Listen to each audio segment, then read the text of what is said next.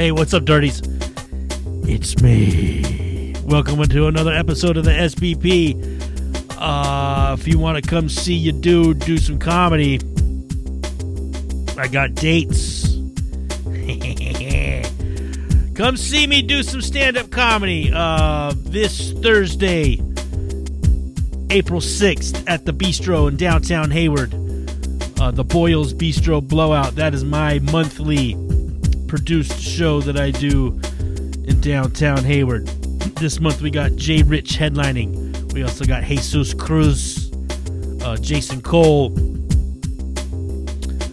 Um, who else? Uh, Sam Medina and Ashley Monique. That's this Thursday. And then this Friday, uh, in Alameda at the Faction Brewery. Go to Eventbrite and find Faction Brewery Comedy, Alameda Comedy Works. Uh, we're doing a big show there on Friday, April 7th.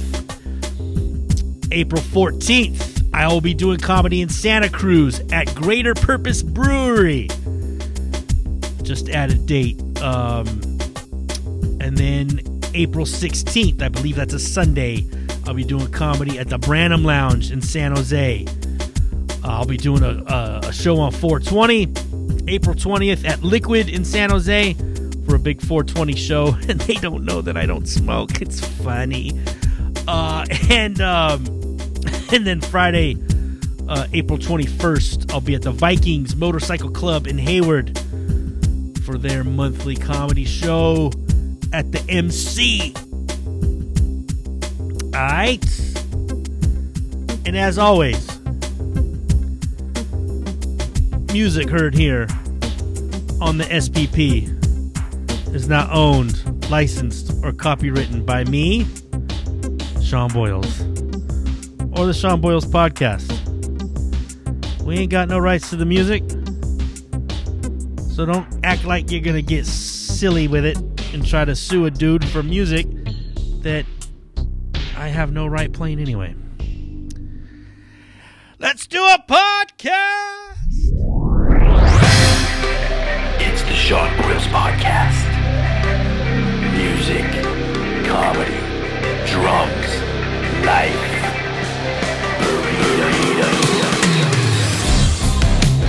I appreciate your letters of concern and your your wonderings of where I am and where I was and what happened and how come we didn't get a podcast yesterday.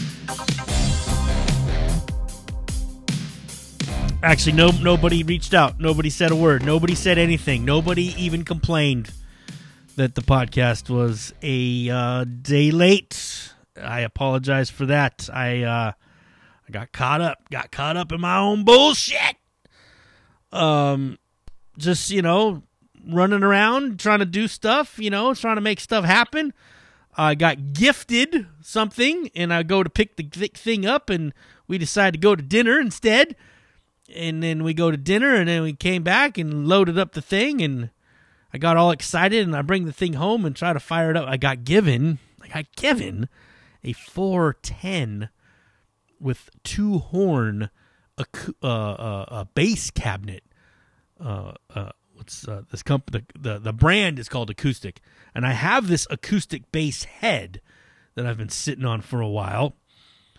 And um, my cousin knew i had that head and he came across this cabinet the guy was giving it away. So he grabbed it for me and then he gave it to me. He said it would make it a perfect accompaniment for that head. Thus it does. However i haven't had a chance to plug it all in. That's what i did last night. I came home and I was like, oh, before I do, I'm gonna, I'll record the podcast, but before I, you know, I mess with this thing, and I plug it in, and it's not sounding so hot. So I keep fucking with it and keep swapping out chords, and maybe I got janky chords or whatever. And I'm texting my cousin, I'm like, hey, this thing, you know, maybe the head's a little wonky. He's like, oh, that could be the cabinet, and we're going back and forth and troubleshooting, and I'm trying to run a different head through the cabinet to try to see if it's it's just making noises and it's being weird. Before I know it it's 11:30. I'm like, "Fuck, I haven't done the podcast yet." I go in the house, go to grab the iPad. I'm going to start to do the and I, the iPad is not charged. Total dead iPad And I just said, fuck it. I'll do it tomorrow.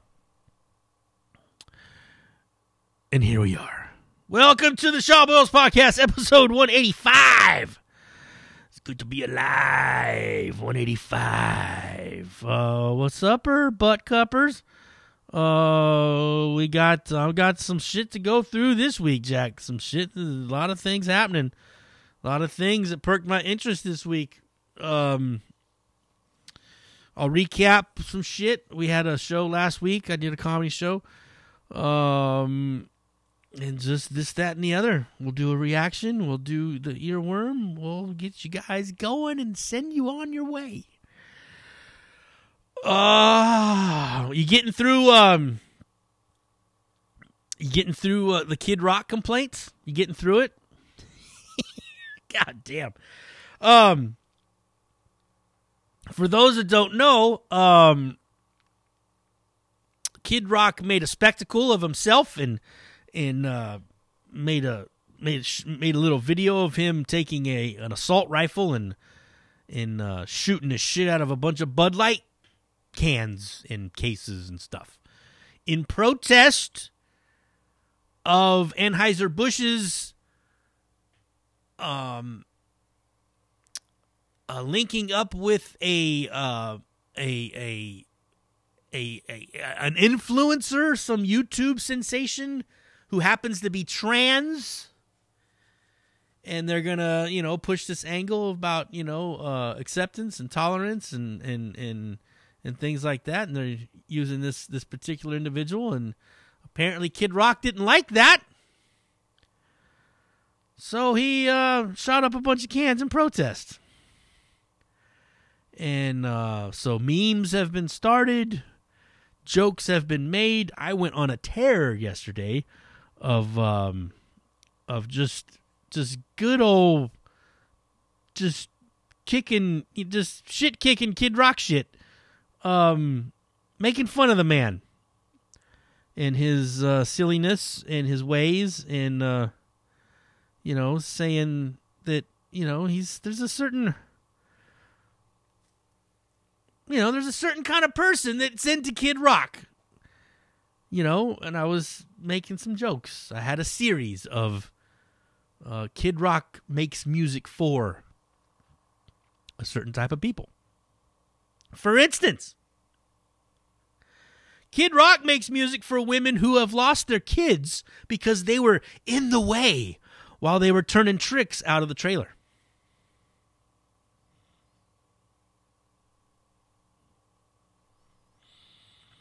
Kid Rock makes music for folks that rebuild carburetors in the sinks of their tinfoiled windowed Winnebagos. Yes, this is the kind of music that Kid Rock makes. Kid Rock makes music for people that think January 6th should be a national holiday. Kid Rock makes music for people that think pronouns are professional nouns. Kid Rock makes music for people whose love language is domestic violence. And Kid Rock makes music for parolee women who enjoy pushing on the soft spot of their preemie babies' heads. Now, um, ah, Kid Rock's a piece of shit. I'm I didn't I've never liked the dude, not once, not ever. Um, back in the day, way back in the day, before anybody had even heard of Kid Rock, uh, got a chance to open up for Kid Rock. That's right. We got contacted by um, by the Cocodrie, which was a club in San Francisco at one point, and they had this guy coming through who they said was a uh, a rock rap guy, and uh, they needed an opening band, and they asked Lickisto to open up for this guy named Kid Rock. Now we saw that the guy's name was Kid Rock, and we said, "Who is this fucking OG fucking rapper dude, Kid Rock?" sounded like something straight out of 1985.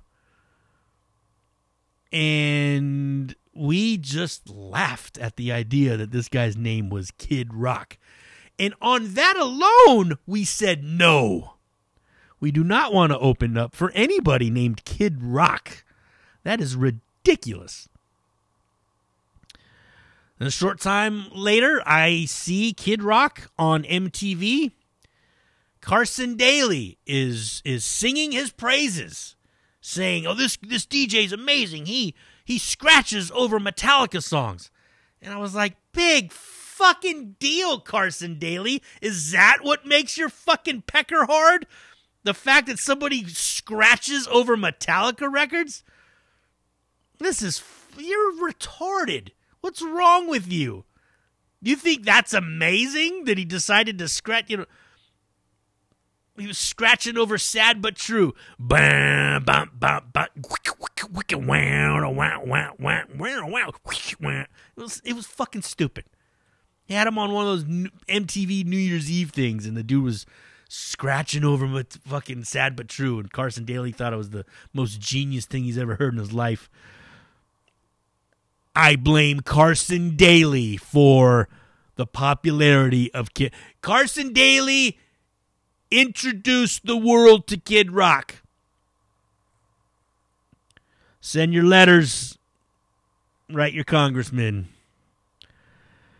and let's um, let's hold uh, Carson Daly accountable for the atrocities of um, of Kid Rock. Uh,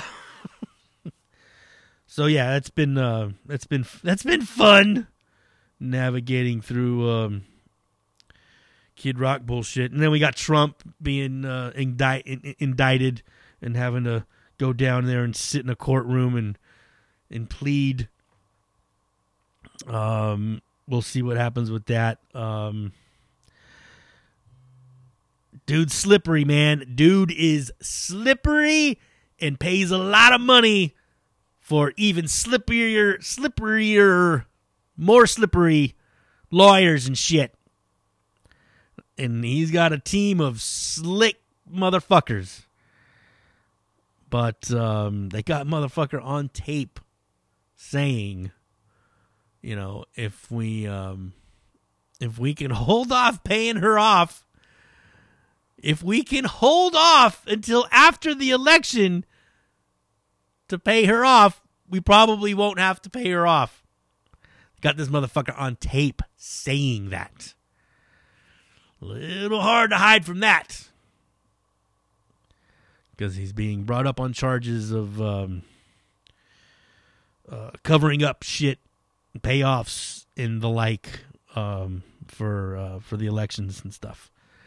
Thirty four counts, so many that it's become a felony. So we will see. First president to ever get brought up on charges. They say there's a lot of presidents that probably should have been brought up on charges. But the the disdain for this fucking guy, and I I understand the disdain. Like obviously the guy's fucking willy nilly. He says wacky shit. He's a fucking idiot. People love him because he's not Washington politics. But then, you know, people hate him because he's a fucking weasel. You know, New York don't got no love for that dude He'd only been getting mentioned in rap songs all these years because of the money. And people that don't have money sometimes admire people that have money. And um, sometimes they admire people that have money that have come into that money in not so, you know, uh, ill-gotten means. Ill-gotten means. So anyway, I'm um not a, an authority enough to even really speak on it. But I've been hearing a lot of people. Um, I'm moving on. That was my moving on. Um, increase in volume. Uh, oh, let's recap the show I had last week. I did a show in Pleasanton, California. Uh, there is no ghetto in Pleasanton. Pleasanton, California has no shitty neighborhood. There is no part of Pleasanton, California where you drive down a street and go, "Oh god, this is a this is a not too nice part of town, is it?" There is no part of Pleasanton that is like that. Not to say that there's not shady characters in Pleasanton. They're few and far between though. And I think there's one street. There's one street on the backside of the fairgrounds, like on the on the uh on the horse track side of the fairgrounds. I think there's one small street that's a little questionable. Questionable, but nothing to be called ghetto or unsavory or an area where you gotta kind of watch out for your shit. I wouldn't lock a door once if I lived in Pleasanton. I'd never lock a door. This is that is just not a not a place that is got anything going on. Anyway, uh shout out to Eric Summers in his spot is um he's been doing now uh the neighborhood bar and grill or neighborhood sports bar and grill. Uh they got a little small little back area and uh you can hang out in the bar and watch the televisions all stuff, but you can go in the back and it's separated enough that we're not bothered by televisions and stuff. And then, you know, he's charging people and he's got a regular crowd. He's very precious about his crowd. So he asked everybody to uh, not do any crowd work and not uh, insult the venue or insult um, his patrons. Uh, he's very, um, very worried and concerned and wants to make sure that he uh, has the repeat business that he's been having. I understand. That's I mean that's that's all well and good. You want to um you want to keep the people coming back. You don't want some asshole coming in and saying some foul shit and potentially turn the people off. Understood. Heard loud and clear, Mr. Summers. Um, I was concerned going into the show because I literally had not been on stage in almost four weeks. The last time I had done a set was the last um, Boyle's Bistro blowout. Uh, I had done an open mic, one or two open mics, nothing very fruitful. But I went into the show going, "Oh man, I don't, don't, I don't got no reps in. I might, um, I might screw the pooch on this one." And he had me going bullet too, which means going first. So, um, and I've been having a little bit of a struggle trying to figure out how I'm going to turn my material that has been lately, um, you know, hey, you know, only a few years into being married and it's sexless already. Hey, hey, look at me. I'm a fucking pig. No wonder. Um, and then, and, and try to spin that into, ah, didn't, marriage didn't last very long and now I'm getting a divorce, but look at me, probably because I'm a pig. Um, so I think I've, I think I've figured it out, but, um, because I was worried I was going to lose. I had a good chunk of material that that I was digging, and um, I've kind of I think I've spun it to sort of make sense. Still, I can still do the material and spin it into um, being a divorced man now, um, or headed for divorce, or in the process of divorcing, or whatever the fuck we are. Separated, I guess, is technically what we are right now divorcing. No papers have been filed. Still haven't gotten together to even wrap my head around even trying to do that. Not that I don't want to. Um just haven't done it. So anyway, but uh like I said, I was I was a little concerned and nervous. Not nervous, but just like not um not confident that I was gonna have a good set. I was definitely going into this set thinking that I was not going to do well. And um, uh, Dat Phan was on the on the. No, that's not his name. Dat Phan. what the what the fuck? Uh, Dan Matt, Matt. He's got some sort of weird Viet, fucking Vietnam Vietnamese name. Dat Phan's the fucking guy from um, Last Comic Standing.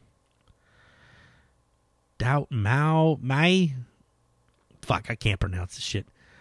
Anyway, I've seen this guy around. He's he's been around a long time. Um, I think he lives in Los Angeles now, but um, he was going second, and I was going first, and uh, I was right about to right about to go on, and he's like, "Hey, hey, hey, real quick, um, I've seen you plenty of times before.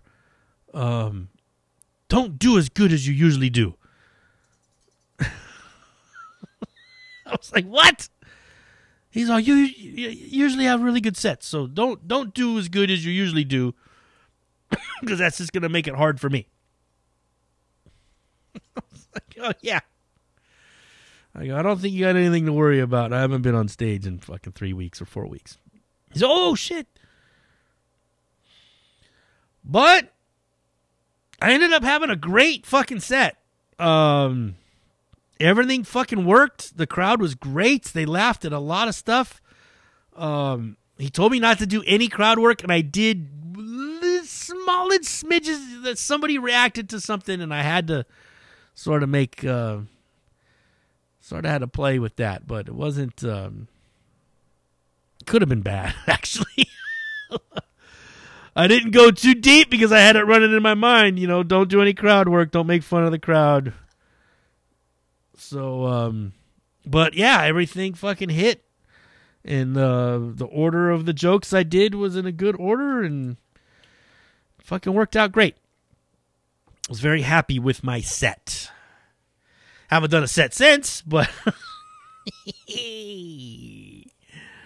but hey, uh, was happy with that set. Um, uh, I got sets. I got I got shows coming up though, so I'll get back on. I'll getting back on the horse. It's just a weird, just not a lot of shows booked. So um, now April seems to have some shows booked. Uh, anyway, uh, what else we got? Um, speaking of jokes and doing comedy and jokes, um,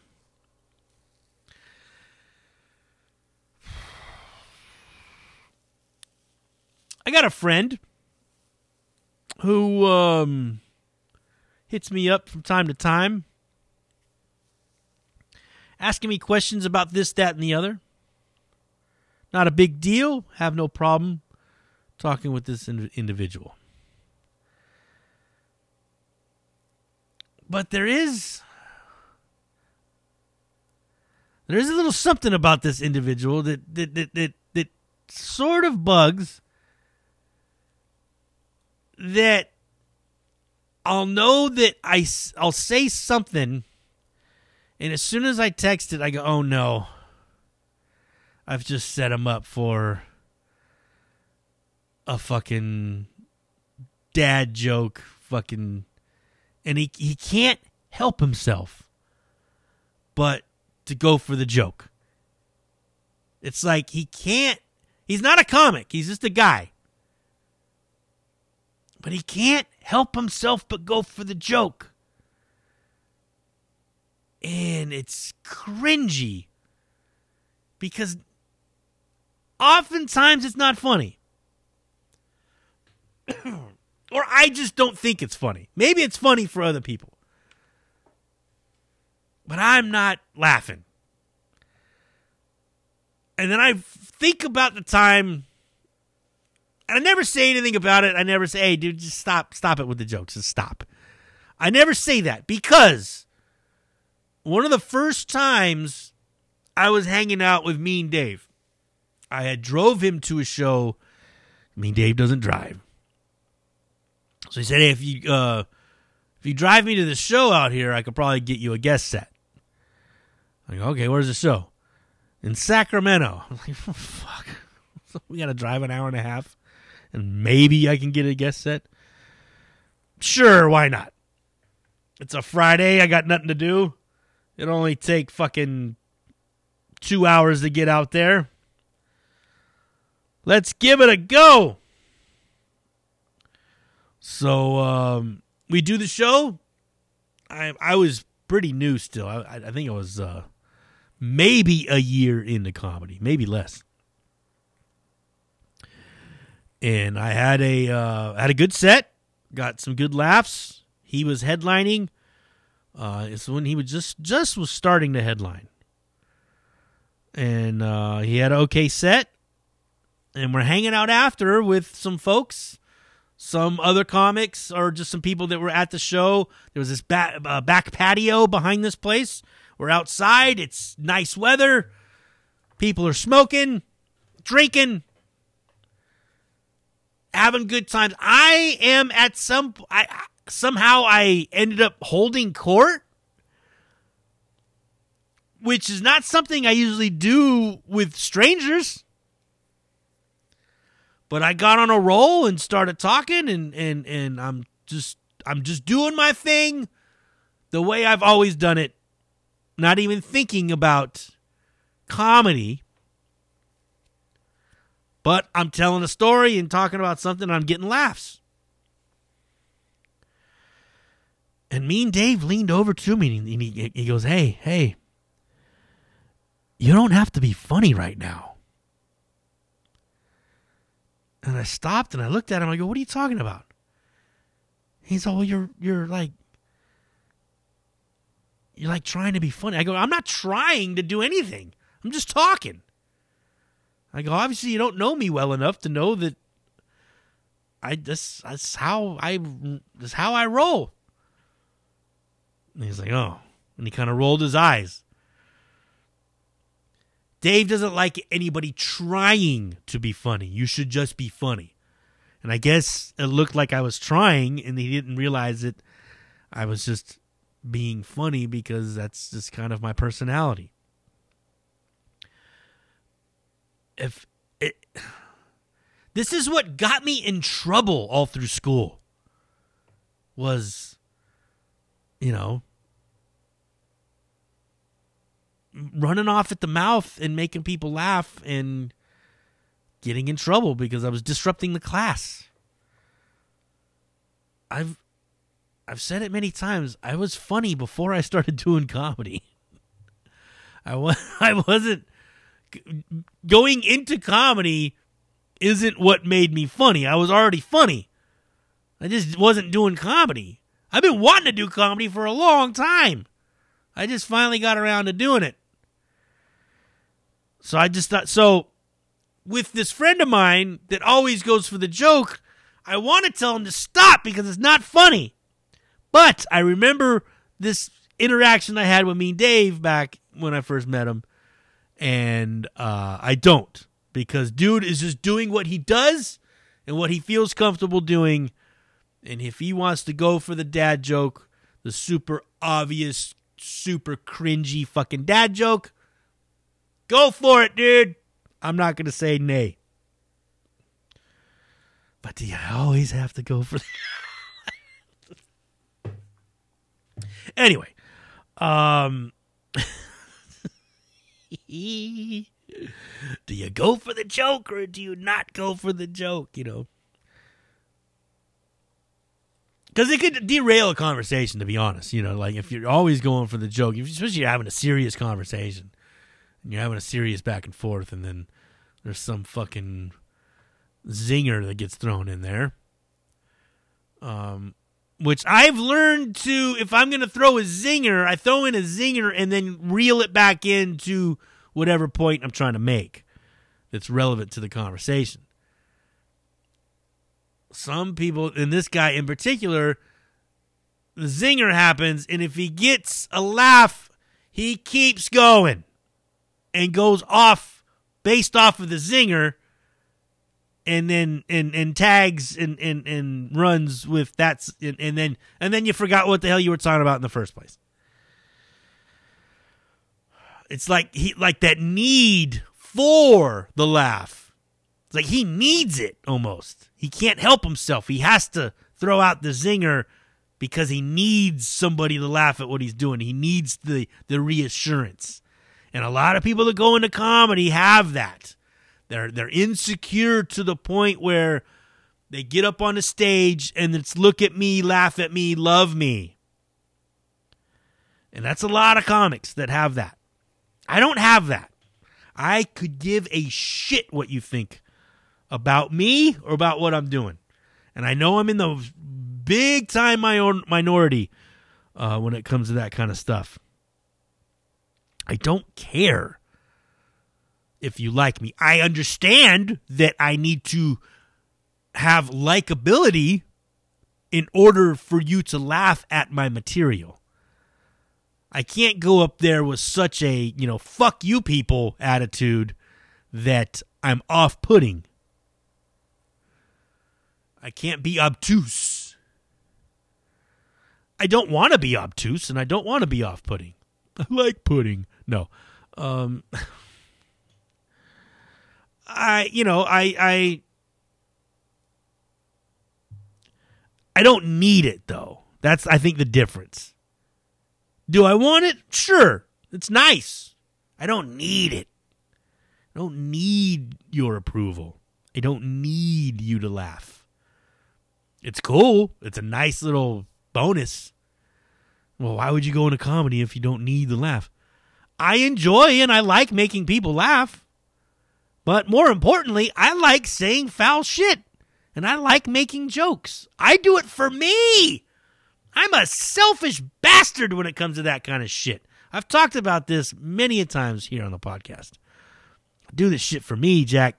For me. I make these jokes for me and for my own entertainment.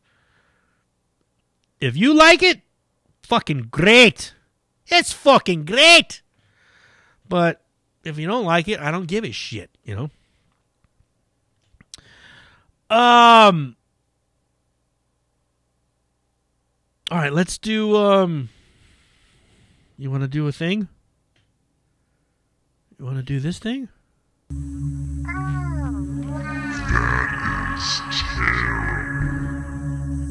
Oh, a little uh a little weird on the stereo output there. I'm gonna try to fix that. I don't know if I can. Yeah. Reaction of the week, uh, ladies and gentlemen, dirties of all ages. Uh, every week I try to react to a song on the Billboard Hot 100. Uh, because it's you know that's pop music, pop pop pop music, and I don't usually like pop music. I like fucking, I like heavy shit, yo. I like that shit that's fucking jug jug jug jug jug. What um, what a friend of mine in uh, um, well I, I wouldn't can't say a friend of mine, a guy in uh, high school. Was it high school when he said that? No, I think it was in college. Oh, you into that headbanger shit, huh? I thought that was funny. Oh, you into that headbanger shit, huh? You goddamn right. Um. So, uh, oh, we have a new number one.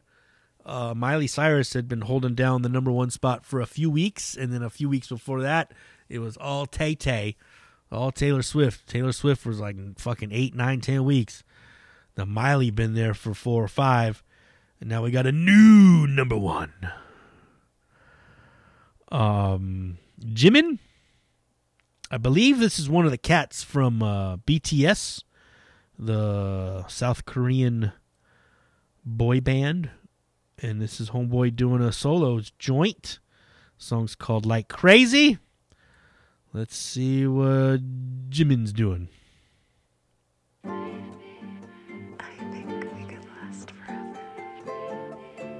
Hold on, I don't even know if this is coming in a stereo.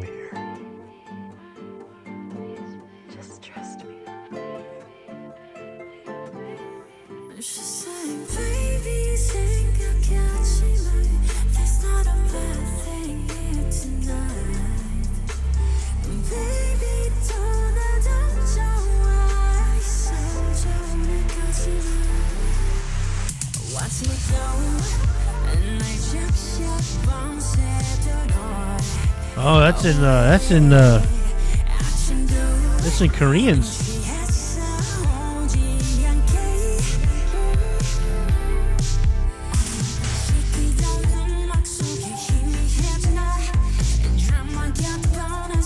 That's a dude?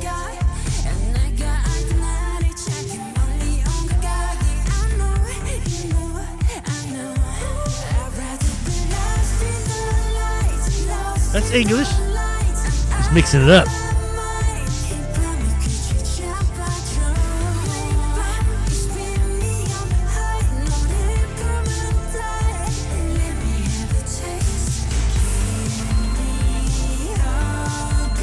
I mean that. I mean that sounds like a female singing, right? Like there's no.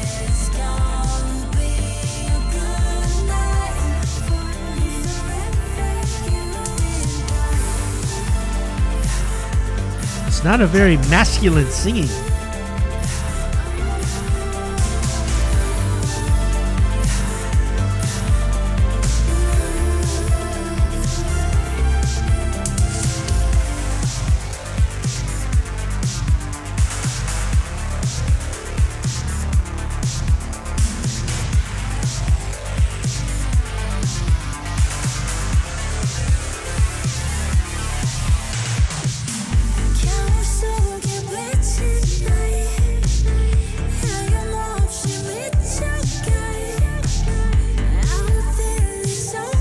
About those 80s fucking drums?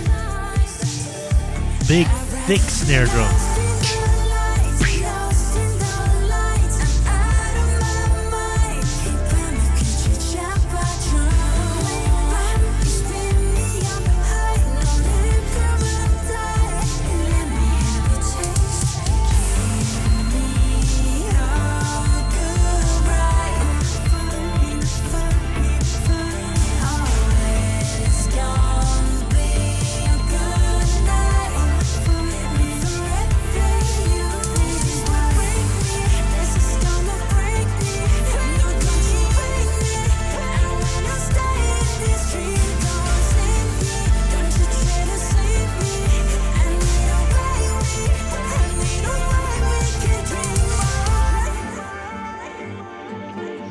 Sounds like Katy Perry, doesn't he? alone again.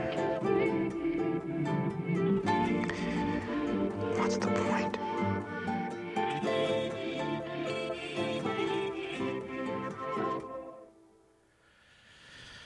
Okay. Um Is it hard for people to uh um Is it hard for people to relate to a song if the song's not in your native language? Like I know most people get um uh most people listen to the lyrics and they they they really like try to um like they base their their love for a song a lot of times on the lyrical content and what it's saying and what it means to them personally. Is that lost when a um when a song is not in english for the most part yeah, i think the pre-chorus was in english and then the chorus was in english but you know a lot of the verse was in korean um i mean i don't I've said it before. I don't pay attention to lyrics a lot. Um, you know where I pay attention to lyrics? Um, country music. For some reason, country music, I pay attention to lyrics a lot more than any other genre, including rap music. Even in rap music, I don't really key into the lyrics too often. I'll listen enough to to to to see if the rhyming, you know, I guess like I hear I can hear the rhyming patterns and I can hear what's happening and I can hear like what's being put together and how slick somebody's putting together, but I can do that without dissecting the meaning of it. I don't know if that makes any sense. But um but for the most part, yeah, I don't fucking I don't give a shit about lyrics. I don't and these um again i my setup here might be fucked up because it, it might have not been playing in the full stereo but it sounded like the vocals were mixed kind of low like in a uh like in a janet jackson kind of way well her vocals were always mixed low. But anyway i mean pop is fuck song right? But it's just a little weird the uh um, ambiguousness of the sexuality or the um, and the vocals like it's like oh, on purpose uh, being andro- uh, uh, uh, uh, androg- androg- androgyny androgynous make up your mind are you a dude or you a chick huh? You got a pecker or you got a gash? What do you what do you got there huh? Make up your fucking mind. Can't tell anymore. You fucking dildos running around with dildos and fucking dildos running around with gashes. Fucking ignorant as fuck. Oh man, there's just more shit for people to complain about. Speaking of complaining, uh I often will hear people. So this has been from the dawn of time. Especially you go to a club or uh, or just a venue, and you're in in in, and people will complain about the sound, especially most of your complaints about sound are going to be from people that are in the front. If you're in the front as getting as close to the band as possible, you are literally getting the worst sound in the place. You're going to get stage volume. It's going to be uneven. And you're probably not going to hear the lead vocals because you're so in the front that you're actually behind the PA.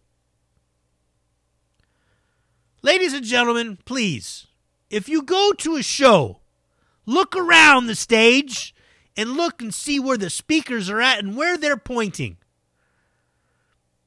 If you're in the front of the stage and you look up and you see how the speaker is plugged in, if you can see where the speaker is plugged in, you are behind the PA. Move. Sit out in the middle of the crowd or or you know where the best spot is fucking sound in any fucking venue? The best sound in any venue, no matter what, is where the fucking sound guy is. Cuz guess what? He's dialing in the room compared to where he's fucking standing. And he's to make it sound good where he's at. I don't I, I don't know how many I was um last week when I was talking about that Satan show. Was that last week or the week before? I was I was in the front. I was close. I could give a shit what these guys sound like. I wanted to watch them play. And uh, people I were I was with wanted to be in the front. So there we are, we're in the front. And this person, a, a stranger, somebody I don't know, was right next to me, and I heard her say, Wow, doesn't sound very good. I go, Look where you're at. I go, You're in front of that guitar cabinet. The drums are right there. And look up over here to our left. Those are the that's the back of the speakers. We're nowhere near anywhere where the sound is going to be good. I go, if you want this shit to sound good, go out there. And she laughed and she said, oh, you know what? I always do that. I always complain about it sounding bad, and I'm always in the worst spot for the sound. I like to be in the front. I go, yeah, this is the worst spot for sound. If you want it to sound good, go in the back.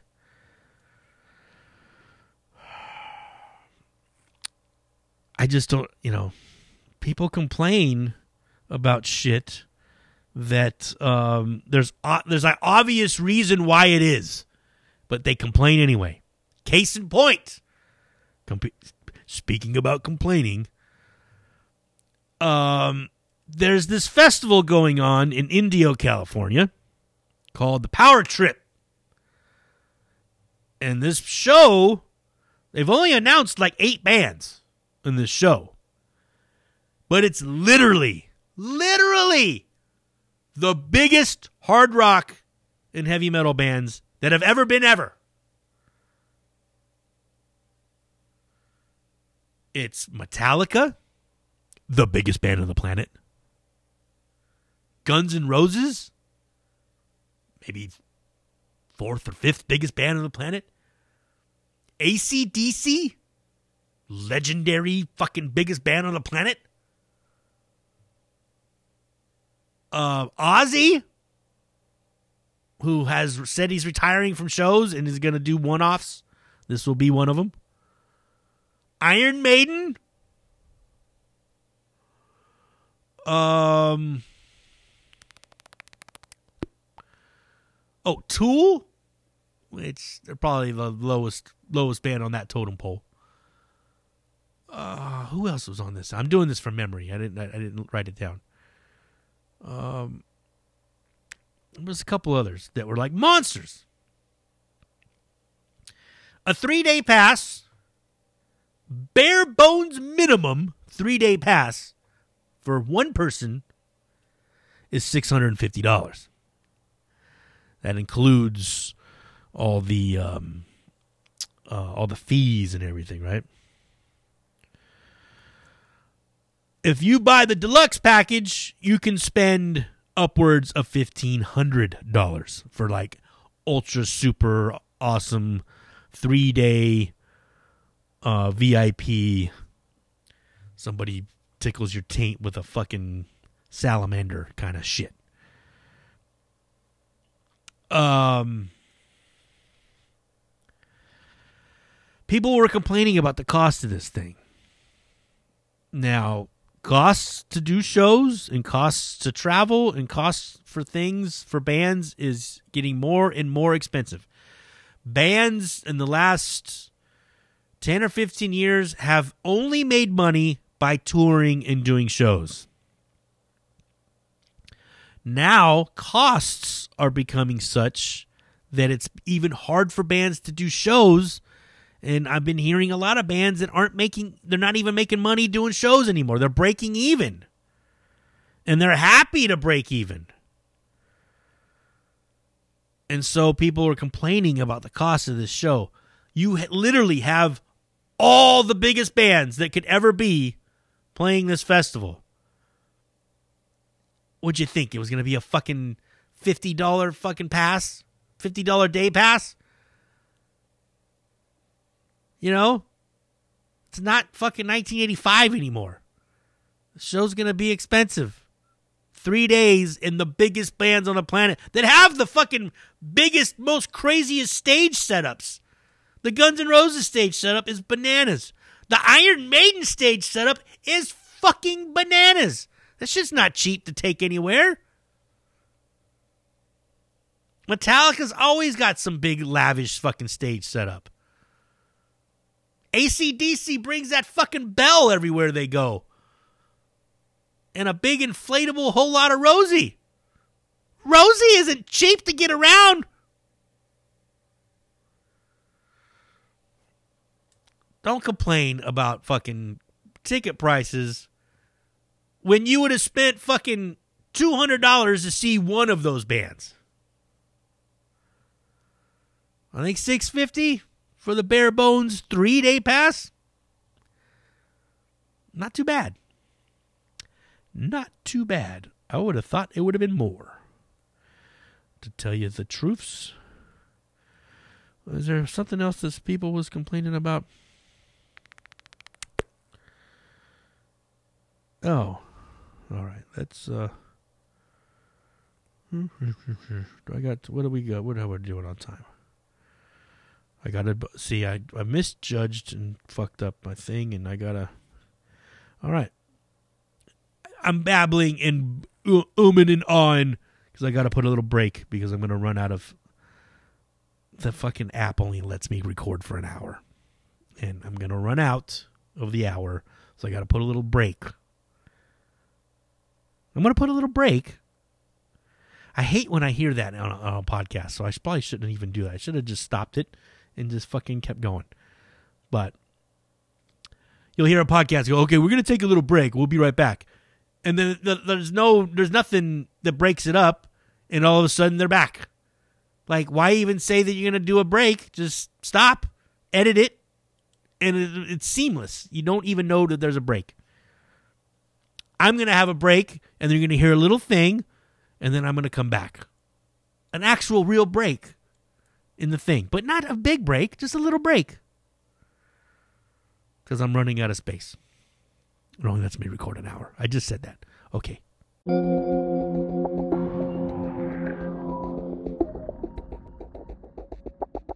See, a little break, a real little break. This is a little, little was a little noisy thing, and then I'm back. I'm making way bigger a deal about this break than I wanted to make. I should have just edited it together so you didn't even hear the fucking break. But I like to pull the curtain back, let you see the man behind the curtain. Uh, I want to talk about this. Um, I saw this list, and um, and it was just a random list that I saw. I was on. I was on the YouTubes. I was looking around on the YouTubes, and this guy. This is what caught. This is why I caught my attention. It said heaviest riffs ever written in drop C tuning. And it caught my attention because that's very specific. Um this individual felt that drop C was the heaviest of all tunings. Even though you can tune way lower than drop C. He felt that the heaviest riffs that have been written have been written in drop C. Then he proceeds to have a list of riffs that weren't fucking heavy at all. I was so fucking mad. I almost I I almost emailed the guy. I was so mad I almost emailed him. I was to make a comment on the on the YouTube like there's nothing heavy about these riffs. These are just riffs that you like that are in drop C. Hazards tunes to drop C.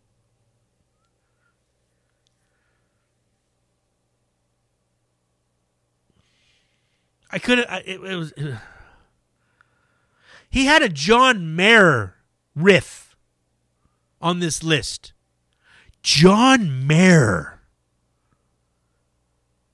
I've never once, ever, never, not never once thought heavy riff and John Mayer in the same sentence.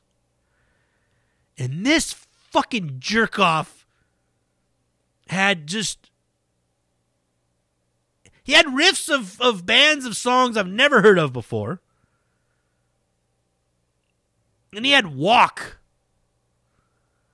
Which I don't even think walks in fucking drop C. I think it's in drop D.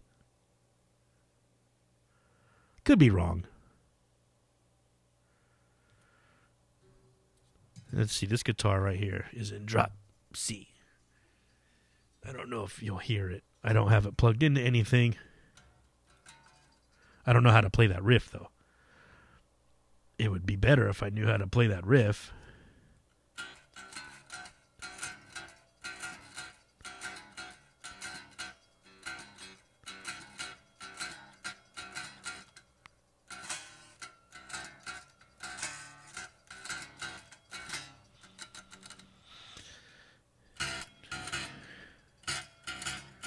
Anyway, I guess that sounds right.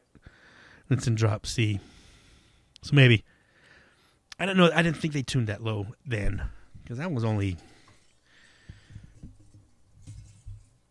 You probably couldn't hear that. It might have picked up a little bit in the mic. But anyway. Ah!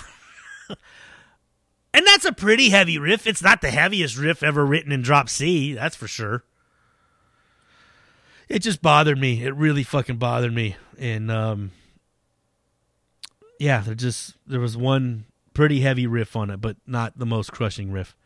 And then I saw another uh, Revolver magazine asking all these guys the heaviest songs ever written, and it was crazy that a bunch of them got more um more votes than any other song. Sad but true by Metallica what I mentioned earlier, didn't I? I mentioned that Kid Rock was scratching. Yeah, that's crazy. Sad but true. Came up twice in the podcast. um, unintentional.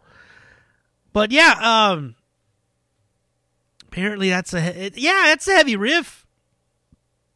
Heaviest riff of all time.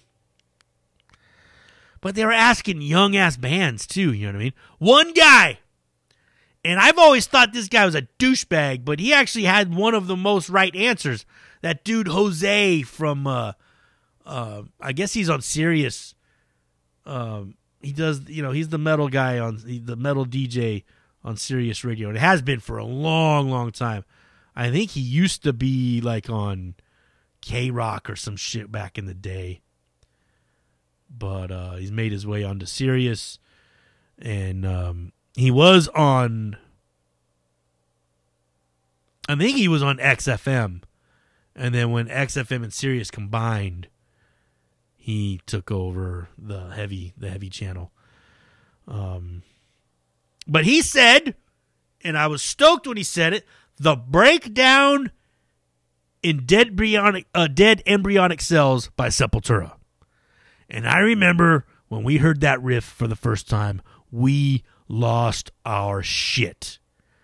Just it was so fucking crushing when that came in. How does it go?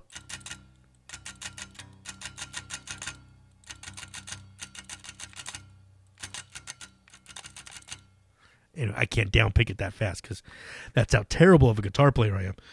Dun dun dun. Dun dun dun dun dun dun dun dun dun dun dun dun. Oh my god, dude! When that shit came in,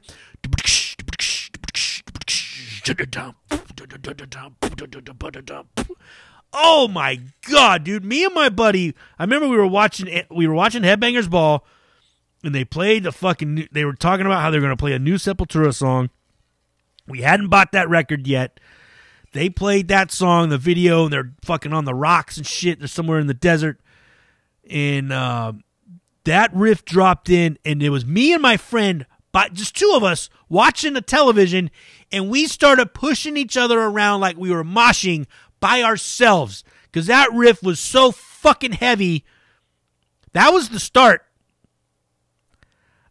I'm going to say that was the start for the single noted rhythmic breakdown in a song. You had one, you had Metallica's one.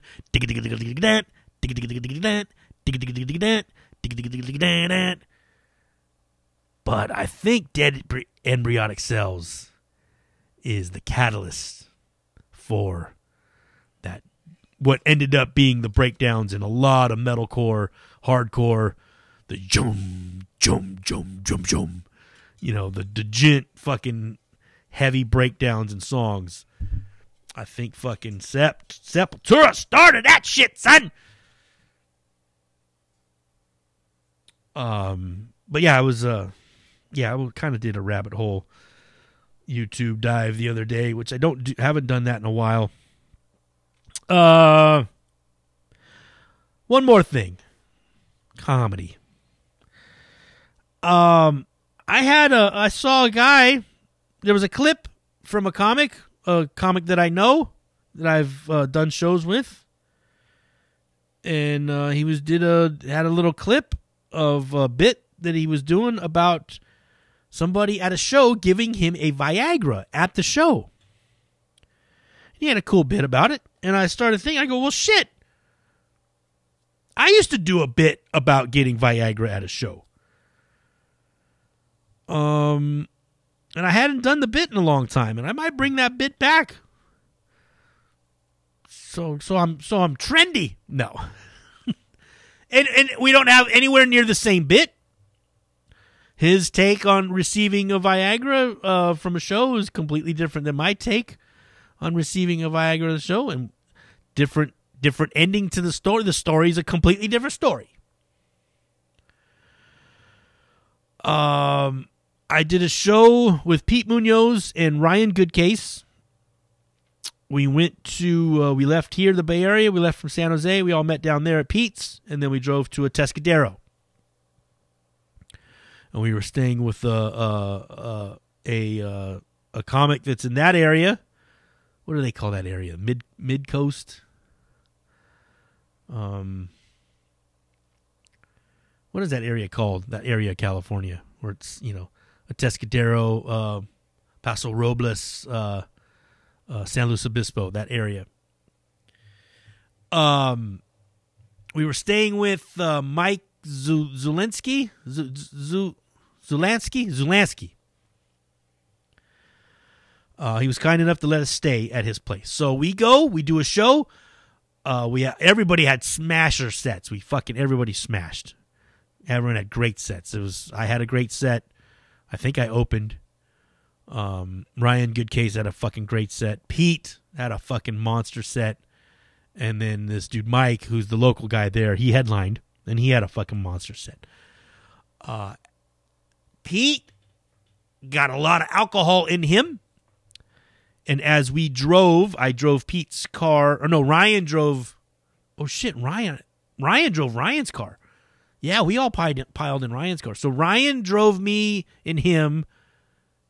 We went. We were going to get some food after. We went to Denny's. It was the only place open. And Mike drove Pete. But by the time we got to the Denny's, Pete was uh, Pete was out. Pete had had passed out in the car. Now earlier in the night, while we were at the show, I had told the fellas that a man came up to me, put out his hand to shake my hand, put something in the palm of my hand as he shook it, pulled me in close, and told me, This'll make your dick hard. And I look into my hand, and it's the little blue pill. I I thought it odd.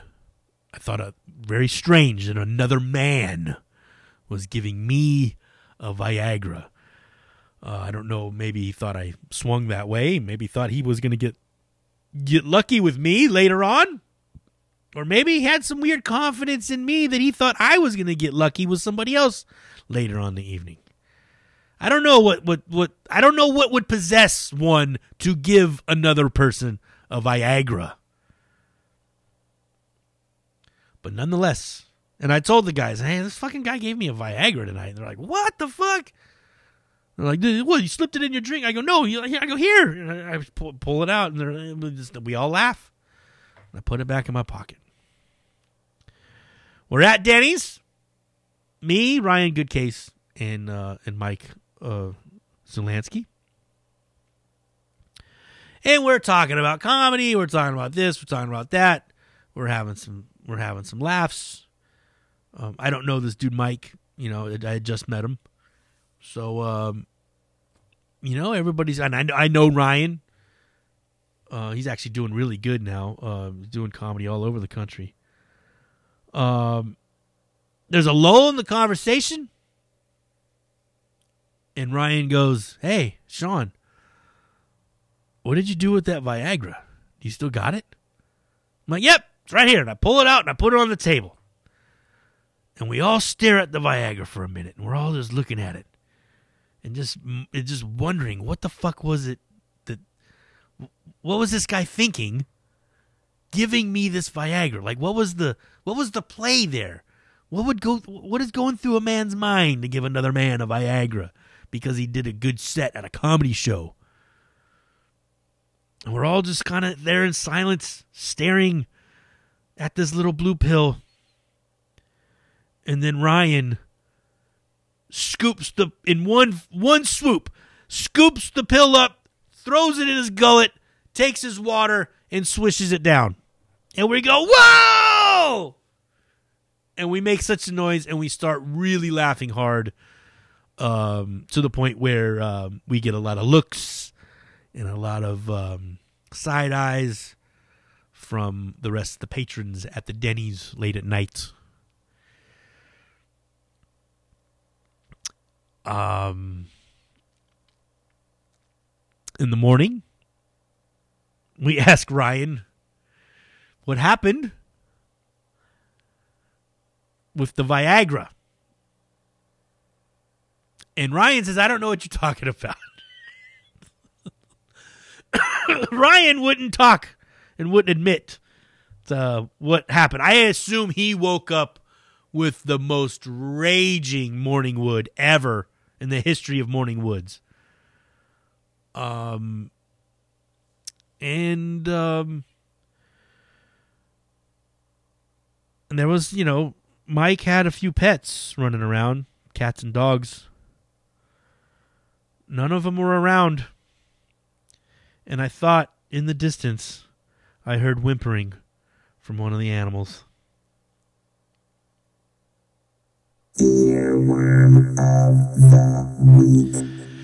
Ladies and gentlemen, boys and girls, uh, let's get out of here. Uh, earworm of the week. Yeah, sir. Um, I was writing a riff. That's how it often goes. I'm writing a riff, and I come up with a riff, and it ends up sounding like another riff. I'm like, fuck! And then that riff ends up getting stuck in my head. I did this. Um, I did this a couple nights ago. I was uh, fucking with a little riff idea, and uh, I found myself kind of going like, "Oh, well, that kind of sounds like that." Let's, you know, I go, "That's that's a good that's a good starting point." Let me fuck with this, and I got it the way I wanted it. It's not the riff. It's not even really close, but it definitely is in the ballpark enough that it made this song stick in my head. Uh, we're going back. We're going back to uh, I think this is 1987. Um, for my favorite band. Again, let me make sure that this thing's fucking working right. Make sure that it's that nice and plugged in and nice. Uh, this is my favorite band of all time, ladies and gentlemen. This is the mighty, mighty Neurosis. Uh, this is the era of Neurosis, though, that I am not. Um, I like, not the biggest fan of. This is the early Neurosis when they were a uh, crusty, crusty hardcore punk band. And uh, this song is off of. Now, there's about fucking 35 versions of this song floating around out there. Different recordings. Well, there's a live recording. There's a an original recording off of the original. De- there's a recording of it on a demo. There's a recording off of the first record. They re-recorded it for a release on the second record. Um, this is the version off of the first record, the first full length record, which is called Pain of Mind. This is the title track. Neurosis, Pain of Mind. Be good. Keep it dirty. And I'll see you, Dick Knuckles, next week.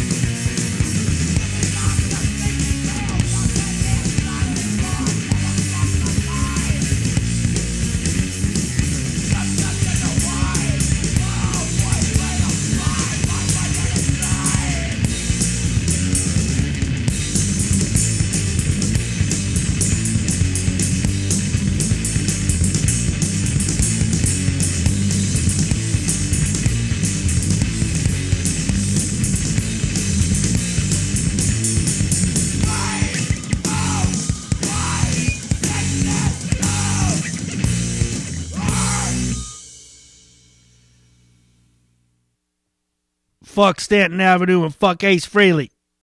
Brought to you by Blowout Productions.